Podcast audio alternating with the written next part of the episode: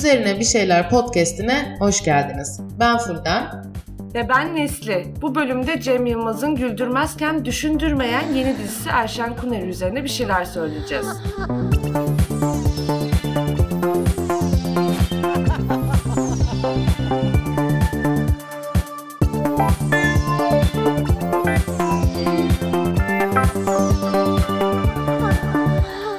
Ee, o kadar rezalet bir dönemin içindeyiz ki geçtiğimiz hafta sonu kişi başı e, 400 küsür Türk lirası olan Mor ve Ötesi konserine sadece kendileri gibi başkaları da bilet alıp geldiği için e, cumartesi gecesinden pazar sabahına devrim oldu zannedildi sosyal medyada.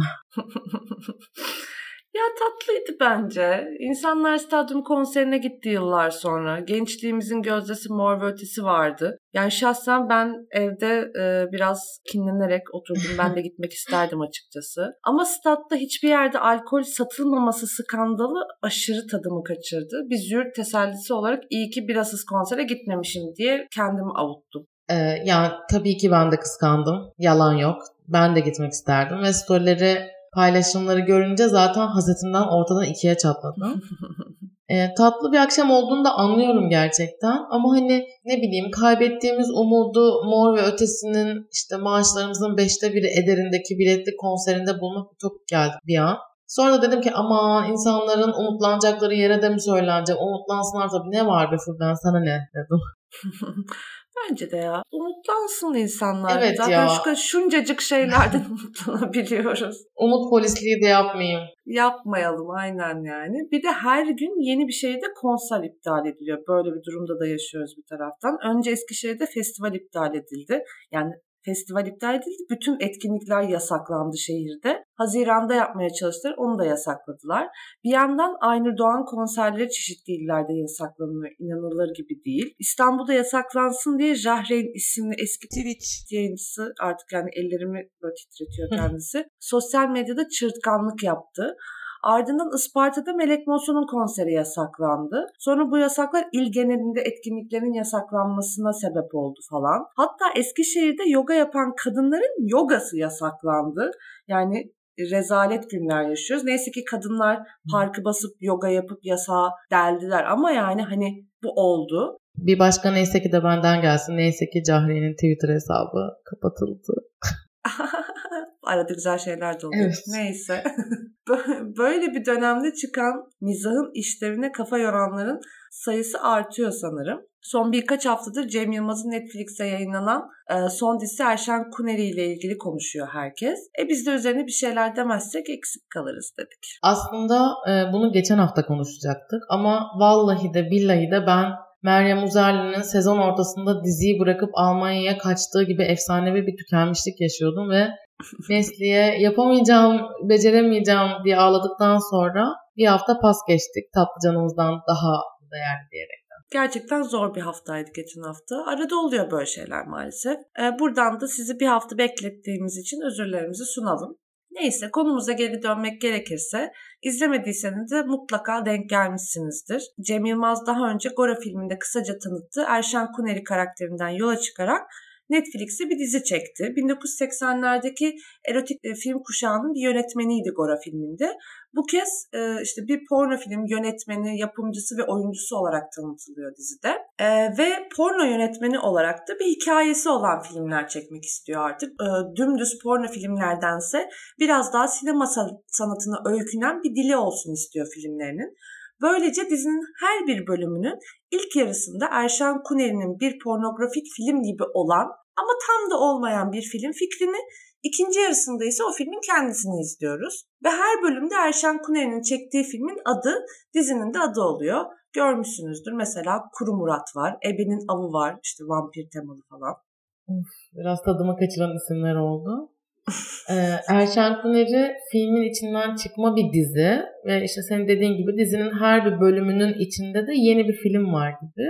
Farklı anlatılar arasında dolanıyor bir iş olarak. Şimdi Gora'daki karakterin devamı olan bir dizi ya ve bu dizinin her bölümünde ayrı bir film var ya tüm bu süreci yani Gora'daki karakterden diziye, diziden o dizinin içindeki e, filmlere tüm mizahı neredeyse cinselliğin bir tabu olmasından doğru ele alınıyor. Yani işte porno film çekip adını Kara Murat değil de Kuru Murat koyması, işte Ebe'nin avı koyması falan.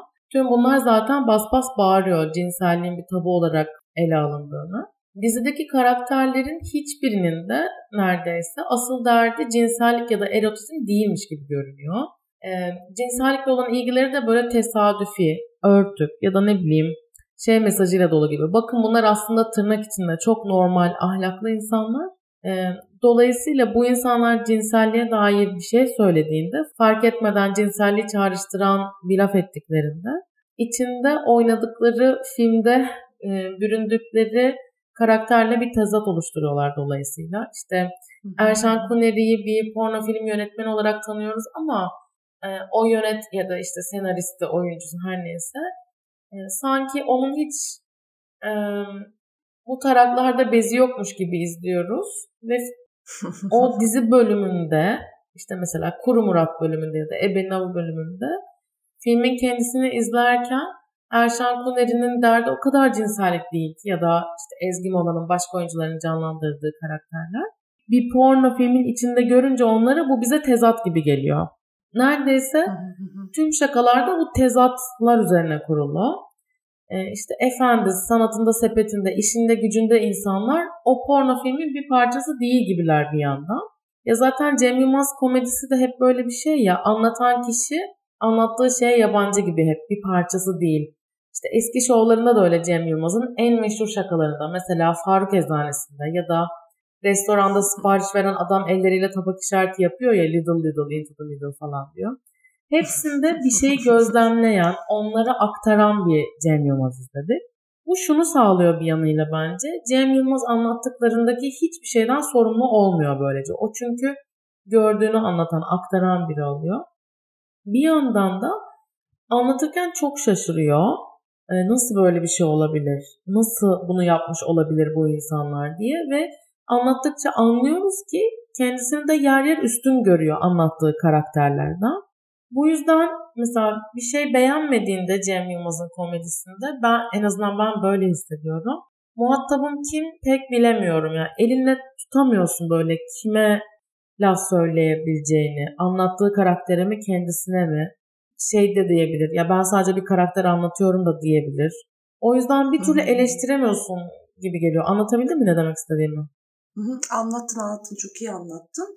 Hatta Erşen Kuneri'yi beğenmediğini söylediklerinde insanlar siz anlamıyorsunuz gibi bir cevapla karşılaştılar gene her zamanki gibi. O bir karakter 80'lerde yaşıyor o dönem öyleydi siz bilmiyorsunuz gibi bir tepki gördü hani beğenmediğini söyleyenler. Ama Erşen Kuneri tabii ki bir dönem dizisi değil yani hani bunu önce bir okeyleyelim. Tam tersi Cem Yılmaz'ın e, bugünün dünyasını iyi anladığını, e, hala komik olduğunu kanıtlamaya çalıştığı bir iş ve sürekli aslında dizi izlerken bunun emarelerini görüyorsun. Yani hani o mesajları vermeye çalışıyor.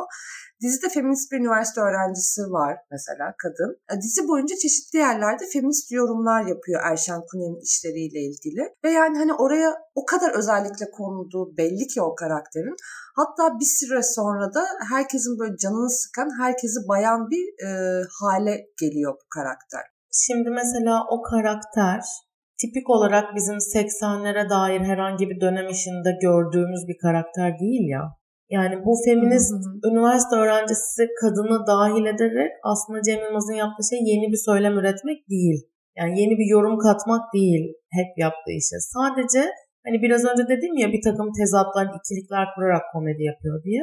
Onu yapacak yeni bir yol açıyor kendine gibi. Bu sefer de e, feminist okumuş bir kadının porno filmde ne işi var diye gülmemiz bekleniyor.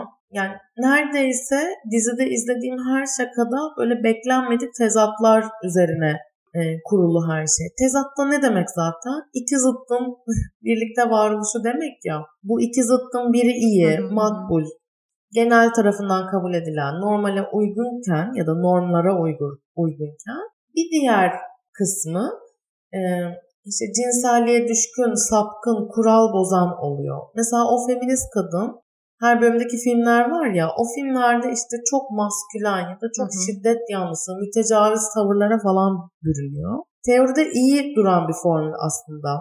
Zaten Cem Yılmaz'ı yıllar boyu Türkiye'nin işte en komik insanlarından biri yapan kendi formüllerini çok iyi uygulamasıydı bence. Ben de yıllar boyu çok güldüm.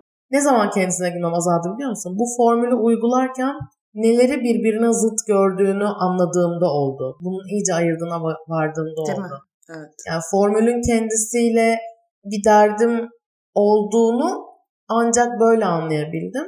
Şey yapıyor ya işte cinselliği konuşamamak norm olansa bunu bir tarafına koyuyorsa karşısına tecavüz şakası koyuyor mesela. Yani ne alaka? Yani cinselliğini özgürce yaşayabilen biri yeri geldiğinde tecavüz mü ediverir? Böyle bir şey olabilir mi? Nasıl bir kafa çalışması bu? O beni çok büyük hayal kırıklığına uğratmıştı. Evet evet ben de diziyi izlerken feminist kadın karakteri işte her filmde yerleştirdiği noktanın hep böyle bir aslında kötü erkek karakterin durduğu noktaya koyuyor olmasıyla ilgili çok ciddi sıkıntım olmuştu ve sen şu an bu tezatlık hikayesini çok iyi açıkladın. Aynı şey LGBT artıları konu ettiğinde de çok benzer oluyor. Norm olan şu, kimse homofobik olmamalı. Onu zaten en baştan söylüyoruz. Önce doğrusu bu diyoruz. Ama seni güldürdüğü yer neresi? Aman beni ellemesin ha dediği yer. Homofobik değilim ama gayler de elleyebilir yani diyor. Hayır, elleyemez. Biri diğerinin isteği dışı elleyemez zaten. Taciz bu. Bunun yönelimle ne alakası var bir kere? Hep bir aman götü kolla şakaları var. Biri eşcinsel diye göt kollanmaz. Kullanılacak bir durum varsa da yani hani bu cinsellik falan değil. Onun adı cinsel saldırı ve artık cinsel saldırının komik bir şey olmadığını, bundan dolayı hayatı mahvolan kadınların, insanların olduğunu her gün haberlerden zaten okuyoruz, duyuyoruz. Kadın cinayetlerinin durumunu hatırlatmaya zaten herhalde gerek yok. Tüm bunlar olurken inanılmaz yetenekli oyuncular bir araya gelmiş delice bir prodüksiyon yapılmışken tabii ki görmek istediğimiz cinsel saldırı şakası değil. Ya da yerde yatan bir kadın cesedinin üzerinden geyik yapılması hiç değil. Yani bizi bunlar güldürmüyor. Bu arada dedin ya iyi oyuncular bir araya gelmişti. Gerçekten çok iyi birçok insanın Hı-hı. oyunculuğu. Bir yandan böyle bir işte heba almış diye üzülüyorum. Ama bir yandan da aman kabul etmeselermiş o kadar kafası açık bildiğimiz insanlar diyorum. Aynen. Ee, bir de prodüksiyon dedin ya e, Aleyna Tilki Queen şöyle bir tweet attı konuyla ilgili aşırı hoşuma gitti. Mizah prodüksiyon arttıkça artan bir şey değil diye. Yani Queen yolundayız be ne diyelim. Çok başarılı gerçekten. Konunun Aleyna Tilki'ye kadar uzanmasının e, sebebi de Erşen Kuneri ile ilgili yapılan yorumlara dizinin oyuncularından Zafer Algöz'ün verdiği e, cevaplardı. Twitter'da bir kullanıcı diziyi çok beğendiğini yazmış. Ama sonra demiş ki bir tık gibi dizi esintisi hissettim. Zafer Algöz de Gibi'nin bu seviyeye gelmesi için iki fırın ekmek, dört fırın İzmir boyozu yemesi gerek gibi böyle bir tweet atmış. Öncelikle bu boyoz detayının e, vasatlığında can verdiğimi söylemek isterim. bir başka tweette e, nişastalı su muhallebisiyle kaymaklı ekmek kadayıfını mukayese etmeyelim derim. Yoksa tabii ki herkesin zevki birinci mevki gibi bir e, tweet daha attı Zafer Algöz. Ayşen Kuneri'yi beğenip beğenmemesinin ötesinde Cem Yılmaz'ın mizahı eskidi mi yoksa hala bugün güldürüyor mu güldürüyorsa kimleri güldürüyor gibi dizisi ve Feyyaz Yiğit yeni bir mizah anlayışı mı getirdi Türkiye'ye gibi bir tartışmalara dönüştü bütün bu Twitter'da dönen tweetler. Ee, yani böyle bir karşılaştırma yapmak biraz elma ile armut bence. Hatta gereksiz bir ikilik de doğuruyor. Cem Yılmaz mizahında çok sevmediğim bayağı fazla şey var. Hele ki son yıllarda. Ama Cem Yılmaz komedisinin tek boyutlu olduğunu söylemek biraz haksızlık olur. Çok fazla yani hem komedisi tek boyutlu değil hem de bir yandan ürettiği ürünler de e, çok çeşitli işte filmi var, stand-up'ı var, kendine özgü bir dili var, tarzı var. Bunlar bayağı çeşitli ürünler ve zamanla dönüşüp başkalaştılar. Ama zaman içindeki seyri Cem Yılmaz komedisinin bugünü yakalamaktan, gerçekte olan biteni kavramaktan biraz eksik kaldı. Hatta bir hayli eksik kaldı. Eski formüllerini yinelemekte de kısıtlı kaldı bence ve zamanla fobik, LGBT artıları sığlaştıran tiplemelere sığınmaya başladı.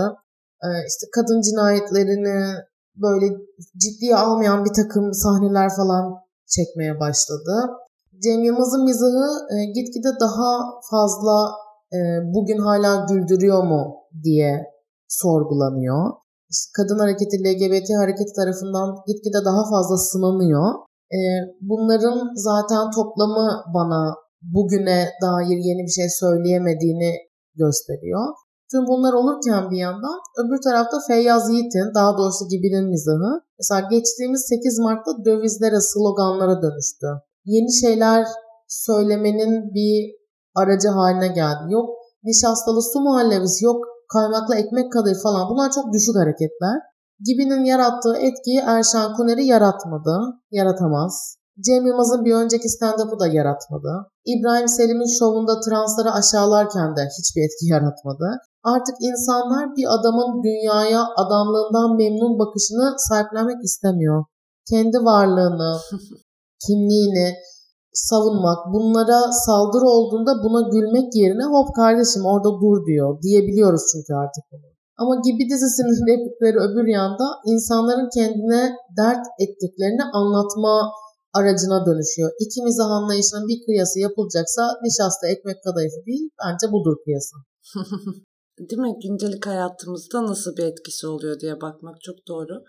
Ee, çok doğal olarak Cem Yılmaz'ın komedisinde e, sorduğu soruların Acun'un Acun Firar'da yaparken gördüğü geylere siz normal gay misiniz seviyesinde olmasını kabul etmiyor artık insanlar. Ben de kabul etmiyorum. Yani bu çok meşru bir itiraz ve sadece hani bu itirazı bu arada Cem Yılmaz'a da yapmıyoruz yani. Hani evet.